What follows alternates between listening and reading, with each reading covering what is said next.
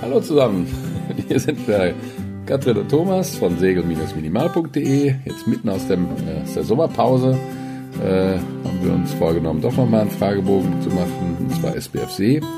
Heute sind wir beim Fragebogen 11 und zwar der zweite Teil. So, fangen wir gleich an ähm, mit der Frage 126.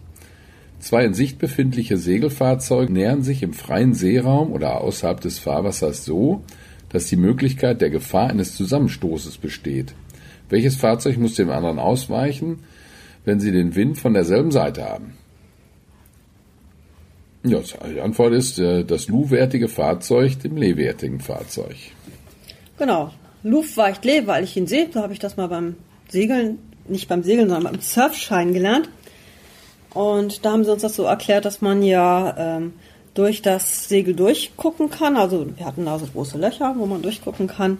Und auf dem Surfbrett, da steht man ja in Louvre und hat in Lee das Segel und schaut dann durch das Segel nach Lee auf die anderen Surfer. Und die Surfer in Lee, die sieht man und kann denen ausweichen. Die in Luft, die hat man im Rücken und im Rücken kann man ja nicht sehen. Und dann macht das total Sinn. Also Luft weicht Lee, weil ich ihn sehe. Das ist ein ganz schöner Merkspruch. Vielleicht nochmal eben die Einschränkung in der Fragestellung, wenn Sie den Wind von derselben Seite haben. Ansonsten gilt natürlich die erste Regel, die höherwertige Regel sozusagen, ne? Ja. Backbordbug vor Steuerbordbug. Also wer auf dem Backbordbug segelt, der hat Vorfahrt vor dem, der auf Steuerbordbug segelt. Und das kommt wohl noch von, aus, von der Handelsschifffahrt früher, wo die nur auf Steuerbord eben einen Ruder im Wasser hatten. Und das heißt, der auf Steuerbordbug segelt, der konnte besser manövrieren und musste deswegen dem anderen ausweichen. Oder ich mache es ganz einfach, Wind von rechts vor Wind von links, als alter Autofahrer rechts vor links. Ja, und, und alle diese Merksprüche dürft ihr nachher, wenn ihr mal in eine mündliche müsst, bei irgendeiner späteren Prüfung so nicht erzählen, da da. Nee, rechts vor links ist da völlig falsch. Genau, wer da mit rechts und links kommt, der, ist, Genau. der hat Punktabzug schon mal in Gedanken wenigstens beim Prüfer sich eingehandelt. Aber so zum Üben vielleicht gar nicht schlecht. Okay, nächste Frage.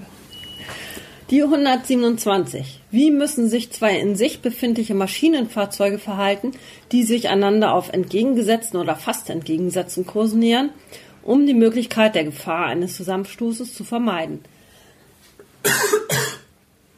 Sorry. ähm, die Antwort?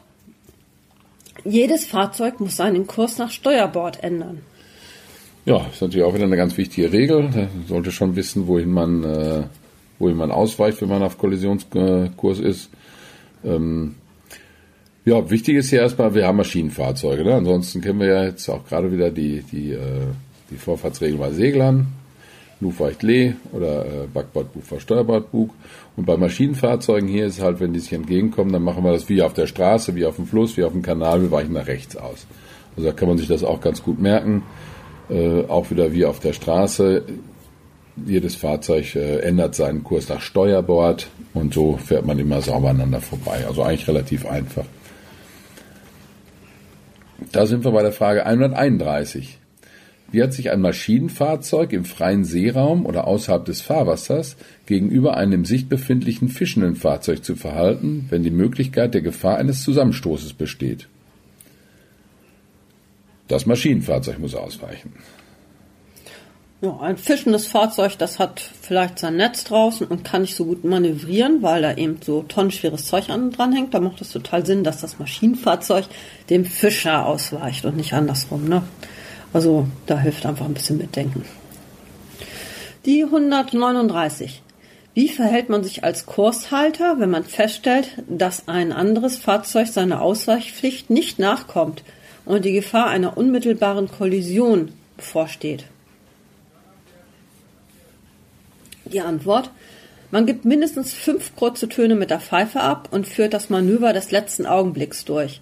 Dabei ist so zu manövrieren, wie es zur Vermeidung des Zusammenstoßes am dienlichsten ist. Ja, also ganz kurz, wir machen erstmal Lärm und dann sehen wir zu, dass wir wegkommen. Ähm, ja, für, für, für uns, wir haben immer so eine kleine, also wenn wir irgendwo in das Eng reinfahren, haben wir immer so eine kleine Plastiktröte im Cockpit, mit der wir äh, und auf uns aufmerksam machen.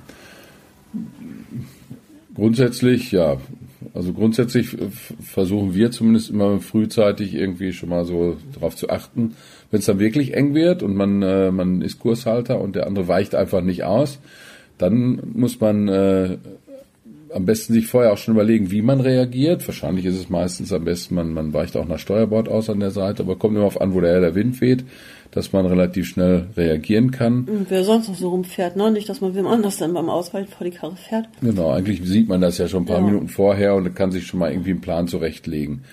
Das ist auch nicht immer ganz ohne Gefahr verbunden, jetzt vielleicht einfach mal für die Praxis, mhm. ne? Wenn, wenn man äh, wenn der andere dann kurz vorher ausweicht und man fährt den vor die Karre, dann äh, muss man irgendwie das beweisen, dass man dem ausgewichen ist, weil, weil genau. er nicht ausgewichen ist. Also seht immer so zu, dass er so ausweicht, also wenn es geht, dass das, äh, wenn er doch noch irgendwann mal reagiert, dass man ihm da nicht in die Karre fährt und das heißt nachher der, ja, ich bin ja ganz normal ausgewichen und der ist mir ins Boot gefahren. Ne? Ja, magst du noch den, den Begriff Kurshalter, der ist mir gerade ins Auge gestochen. Das ist ja auch nicht ganz selbsterklärend, ne? Ach so, genau, der Kurshalter, also wenn wir ähm, wenn wir nicht ausweichpflichtig sind, sind wir Kurshalter und ähm, das heißt, wir müssen dann auch den Kurs halten. Wir können dann auch nicht rumeiern, mal ein bisschen Steuerbord, mal ein bisschen Backbord fahren, sondern wir sind dann eigentlich dazu verpflichtet, wirklich den Kurs zu halten und dann genauso weiter zu steuern, wie wir gerade fahren. Ja, das ist Kurshalter, oder? Ja, ja. Okay. ja. Also nochmal ganz kurz. Man gibt mindestens fünf kurze Töne mit der Pfeife ab und führt das Manöver des letzten Augenblicks durch. Dann haben wir die Frage 185. Welche Bedeutung hat folgendes Flaggensignal? Ja, da haben wir äh, rechteckige Flagge, ganz normal, äh, gelb-schwarz. Das heißt, vier, vier, vier geteilt, oben links ist gelb, oben rechts ist schwarz, unten links ist schwarz, unten rechts ist gelb. Ja, und die Flagge bedeutet anhalten. Also uns ist noch nie eine Flagge irgendwie gezeigt worden, so in der freien Wildbahn. Ne? Also ich habe nie darauf geachtet mehr, wahrscheinlich. ich weiß auch nicht, man muss das immer noch wissen. Und vielleicht nochmal so Wissen nebenbei. Im Flaggenalphabet habe ich nachgeguckt, ist das der Buchstabe L. Und also wen es vielleicht noch interessiert mit den Flaggen, das sind eigentlich die Regattasegler und da haben das wieder, haben die äh, Flaggen wieder andere Bedeutung. Also so, wenn man von einem offiziellen, so normal, als normaler Segler die Flagge gezeigt bekommt, heißt das anhalten. Aber bei Regattaseglern heißt die Flagge zum Beispiel an Land Mitteilung der Wettfahrtleitung am schwarzen Brett. Da guckt man auf schwarzen Brett oder so. Ne? Also das ist, glaube ich, die trifft man, da trifft man doch eher mal auf Flaggen, wenn man Regatten segelt heutzutage. Ne? Ja, vielleicht, vielleicht für alle jetzt mal ganz abhängig, unabhängig hier vom, von dem Sportbootführerschein See. Wir haben auch immer das Yachtbordbuch an, dabei. Ja, stimmt. Und, so ein äh, ganz kleines blaues Taschenbuch, ne? Ja. so schön wasserfest eingeschweißt. Genau, das, das kann man nur jedem ans Herz legen. Also wenn wir irgendwie sowas, wenn wir. Wenn uns mal einer eine Flagge zeigen würde, würden wir das kleine blaue Bordbuch fragen. Ne? Genau, und gucken was dann schnell rein. Ja. Da, da steht alles drin, was man brauchen kann. Und da steht auch unter anderem, äh, stehen auch diese Flaggen oder ja. auch mal, wenn man, äh, wenn man irgendwelche Zeichen nicht kennt, irgendwelche Lichter nicht kennt, dann auf die Schnelle, da kann mhm. man immer reingucken. Also das lohnt sich, wenn man das Yachtbordbuch dabei führt. Ja. Dann die 143. Was ist hinsichtlich des Querens eines Verkehrstrennungsgebietes zu beachten? Die Antwort. Das Queren ist möglichst zu vermeiden. Falls gequert werden muss, hat dies möglichst mit der Kielrichtung im rechten Winkel zur allgemeinen Verkehrsrichtung zu erfolgen. Die Kielrichtung des querenden Fahrzeugs muss auch dann einen rechten Winkel zur allgemeinen Verkehrsrichtung bilden, wenn das Fahrzeug durch Wind oder Strom versetzt wird. Ja, also Verkehrstrennungsgebiete erstmal grundsätzlich, die sind immer da, wo wirklich sehr viel Verkehr ist, wo es eng wird, wo vielleicht rechts und links das äh, Wasser flach ist oder so. Das heißt, ähm, da, da ist auch viel los. Das heißt, dann ist schon mal klar, dass man äh, da vielleicht das Queren möglichst vermeiden sollte. Und ähm, ja, und dann geht's nicht darum, dass man so schnell wie möglich durch ist, sondern dass man das, äh, sag ich mal, so geordnet wie möglich macht, so ein Verkehrstrennungsgebiet zu queren. Und zwar ähm, ist der Hintergrund, so wie ich das zumindest kenne, und ähm, dass man, dass man die Lichter noch sieht. Das heißt, wenn wir jetzt mit unserem, äh, mit unserem kleinen Segelbötchen im Verkehrstrennungsgebiet queren und äh, den Windversatz einrechnen, dass wir so quasi schräg da durchfahren, dann würde ja der... Also der die Kielrichtung schräg, aber der Laufweg, also das, die Fahrt durchs Wasser eigentlich gerade so. Genau, ne? ja. Dann, dann würde aber vielleicht der Tanker, der von hinten kommt, würde bei uns dann nur ein weißes Licht sehen und sagen, ja, der fährt vor mir her. Genau. Und, äh, und das ist das Problem. Und wenn ich jetzt die Kielrichtung genau im Weg habe, dann sieht er, je nachdem von wo er kommt, meine Backbord- oder Steuerbordseite und weiß, oh, da quert einer ne, und kann dann vielleicht ein bisschen aufpassen.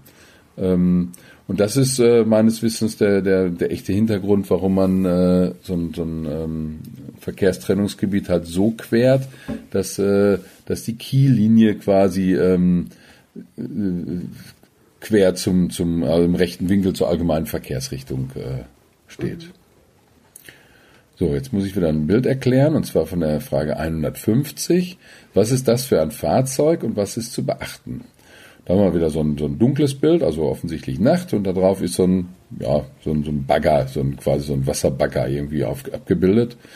Und der führt einmal vorne am Mast äh, rot-weiß-rot übereinander. Und auf der anderen Seite hat er am Mast hat er auf der einen Seite zwei rote übereinander und auf der anderen Seite zwei grüne Lichter übereinander. Ja, das ist ein manövrierbehindertes Fahrzeug ohne Fahrt durchs Wasser, das baggert oder Unterwasserarbeiten ausführt und dabei die Schifffahrt behindert. Es ist an der Seite zu passieren, an der zwei grüne Rundumlichter senkrecht übereinander angeordnet sind. Ja, Rot-Weiß-Rot, Malocha-Boot. Und das ist manövrierbehindert. Das nützt einem aber in diesem Fall nichts, weil alle Antworten manövrierbehinderte Fahrzeuge drin haben. Aber was das für ein Boot ist, das sieht man auf dem Bild. Also die sind ja immer so, dass man die Umrisse weiß sieht von diesen Bildern. Und ein Bagger erkennt man hier. Da weiß man schon mal, das ist ein Bagger. Und äh, Positionslichter und Hecklicht hat das Schiff nicht, also ist es nicht in Fahrt. Und die zwei Lichter übereinander, was sollen die? Kann ja nur sein, dass man da an der Seite mit den grünen Lichtern vorbeifahren muss. Also diese ganzen Lichterbilder, die, wenn man ein bisschen drüber nachdenkt, dann sind die eigentlich alle gar nicht so schwer, ne? Ja, das Ja, denke ich also auch. Also das erklärt sich eigentlich von alleine. Wenn man weiß, rot, weiß, rot, Malocha-Boot, dann Ja. weiß man, zwei grüne, da fahre ich vorbei, fertig. Ja. Dann die 158. Welche verkehrsrechtliche Verpflichtung hat ein Fahrzeugführer nach Paragraph 3 der Seeschifffahrtsstraßenordnung, dessen Fahrzeug mit einer UKW-Funkanlage ausgerüstet ist? Antwort. Die richtige Antwort. Er ist verpflichtet, die von der Verkehrszentrale gegebenen Verkehrsinformationen und Unterstützungen abzuhören und zu berücksichtigen. Ja, da Ja. müssen wir jetzt beide ein Da bisschen haben grinsen. wir diskutiert drüber. Da haben wir lange drüber diskutiert und zwar war die Frage, weil wir, wir haben uns äh, natürlich alle Antworten nochmal durchgeguckt und, und sind bei der Frage dazu gekommen, dass man am besten im Ausschussverfahren vorgeht. Und ähm, ja, eine ist, äh, dass er verpflichtet ist, die entsprechenden äh, Funkzeugnisse zu haben. Und da haben wir darüber diskutiert, muss er das oder muss er das nicht? Ja, der Fahrzeugführer muss in dem Fall das Funkzeugnis haben. Es reicht nicht, wenn irgendjemand anders das hat. Das heißt, die Antwort wäre falsch. Ähm, das nächste ist falsch. Äh, die nächste, Naja, wir hatten diskutiert, weil, also, eigentlich ist die Frage richtig. Also, wenn ich die angekreuzt hätte und die wäre mir als falsch ange, würde ich schon diskutieren, ne? Weil, ja klar, wenn der, wenn der Fahrzeugführer seine, seine UKW-Funkanlage benutzen will, dann muss er im Besitz des entsprechenden Funkzeugnisses sein.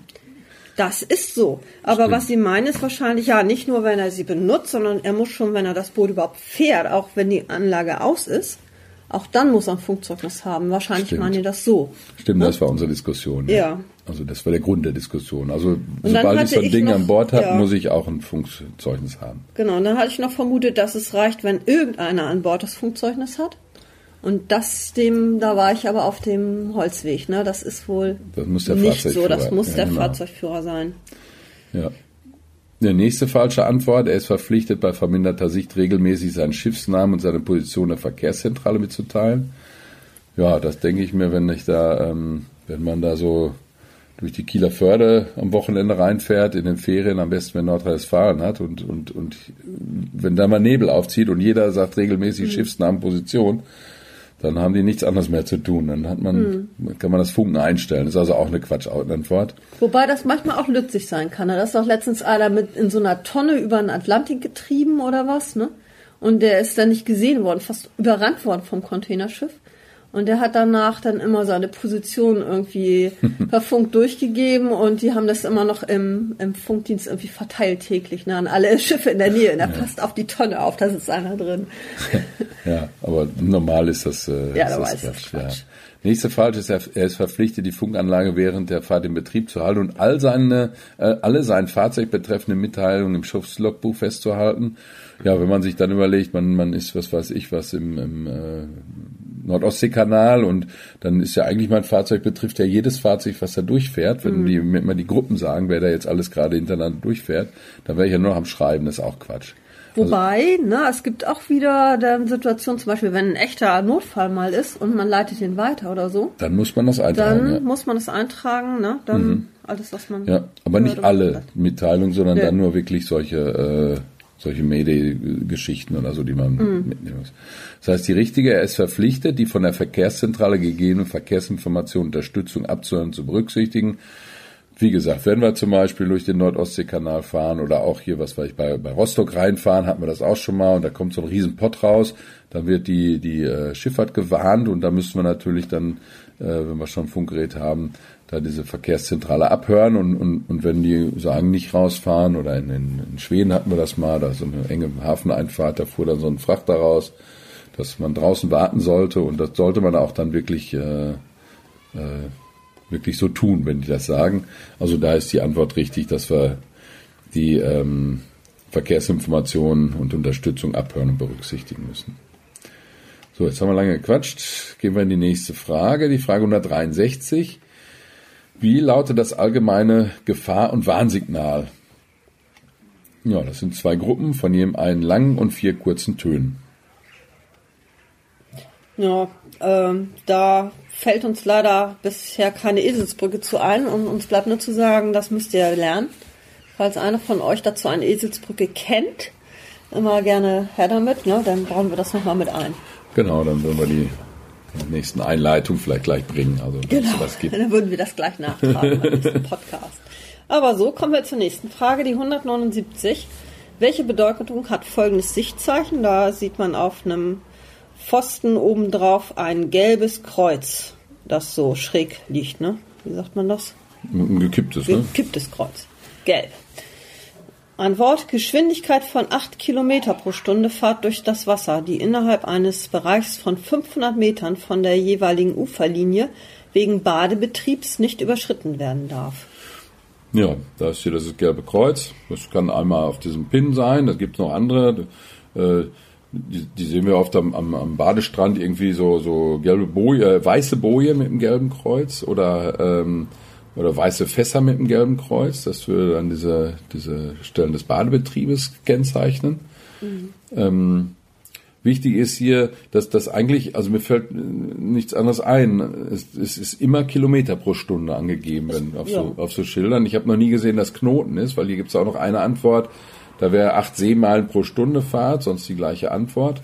Ähm, es wird immer Kilometer pro Stunde, was ich wüsste, auf, mhm. auf Schildern immer angezeigt. Ähm, Genau, und dann haben wir hier noch sowas wie, wie äh, Warngebiete oder so. Da ist aber so, dass die, ähm, dass die gelbe Tonnen haben, die dann so ein, so ein äh, so ein, so ein Kreuz drauf haben, gelbes Kreuz vielleicht als Topzeichen. Da muss man ein bisschen aufpassen, da kann man sich schnell verhaspeln. Also weiße Tonnen oder weiße Fässer mit einem gelben Kreuz baden, nur ein gelbes Kreuz baden und alles andere sieht anders aus. Die haben dann Orange oder sonst was drin. Das kann man sich eigentlich relativ gut merken, wenn man sich das so vor Augen führt, wie es am Strand aussieht. Ja, da haben wir die Frage 207. Welche Bedeutung hat das Feuer einer Leuchttonne mit folgender Kennung? Und da ist die Kennung äh, 2, 4, 6, 8, 9 äh, Blinks, ne? Und äh, ja, dann eine lange Pause, dann neun wieder neun Blinks und eine lange Pause. Oder neun Blitze und eine lange Pause. Also immer in Gruppen neun Stück Pause, neun Stück Pause. Ja, das Ganze kennzeichnet eine allgemeine Gefahrenstelle und zwar den Westquadranten. Sie ist westlich zu passieren. Das hatten wir schon öfters. Also wenn ihr die Podcast in der Reihenfolge 1, 2, 3, 4 durchhört, dann kennt ihr das schon. Und zwar ist die Kennzeichnung der Gefahrentonne, die einem ganz einfachen Muster. Man fängt im Osten an, da blinkt sie dreimal, dann geht's rum, also im Uhrzeigersinn, ne? Dann im Süden blinken die Tonnen sechsmal und neunmal im Westen. Und im Norden, da blinkt die dann einfach ununterbrochen durch, weil bis zwölf zu zählen, so im Sturm und im Regen oder so, das geht eh schief. Also da wäre dann ein durchgehendes Blinken. Also im Osten anfangen, Osten dreimal, Süden sechsmal, Westen neunmal, im Norden andauernd. Die Frage 238. Wo findet man die für die Navigation wichtigen Beschreibungen der Schifffahrtszeichen, Angaben über deren Befeuerung und Angaben über Signalstellen? Antwort. Leuchtfeuerverzeichnis, Seehandbuch, Seekarten. Ja, da ist auch wieder, wenn man sich alle Antworten durchguckt, haben wir immer Leuchtfeuerverzeichnis Seehandbuch. Das ist, glaube ich, auch ganz, ganz klar, da steht's drin.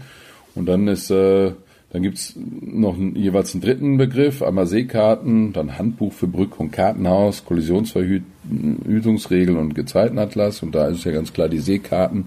Wer schon mal auf eine Seekarte geguckt hat, weiß das auch. Da habe ich ja irgendwelche, ähm, wenn ich ein, ähm, ein Leuchtfeuer habe oder ein, ein ähm, ein, ähm, wie heißt das, ein Leuchtturm habe, dann habe ich ja da meistens so ein, so ein Kringel drum in, in gelb, rot, wie auch immer. Und, und dieser Kringel, der sagt mir natürlich jetzt, welchen Sektor welche Farbe hat. Das heißt, da, da gibt's Angaben über Feu Befeuerung. Und der sagt mir auch die, die, ähm, die, äh, die Leuchtkennung, was weiß ich, Flash in Klammern 4, 15 Sekunden. Das ist also alle, alle vier, äh, vier Blitze mit einer Wiederkehr von 15 Sekunden oder so. Das heißt, auf diesen äh, Seekarten sehe ich ganz klar ähm, Angaben über die Befeuerung, Angaben über Signalstellen. Das heißt, da ist die richtige Antwort Leuchtfallverzeichnis Seehandbuch, wie überall, und in dem Fall Seekarten, ganz wichtig.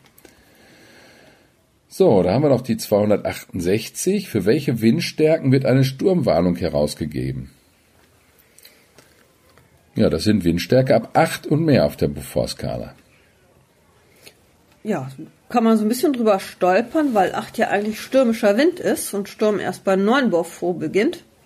Aber das ist ja auch nur eine Warnung und ein Beaufort mehr hat man ja schnell, vor allen ja. Dingen. Ne? Also, also sind 8 Beaufort hier richtig, muss man sich merken. Lieber etwas zu früh warnen, ist da offensichtlich die Devise. Ja.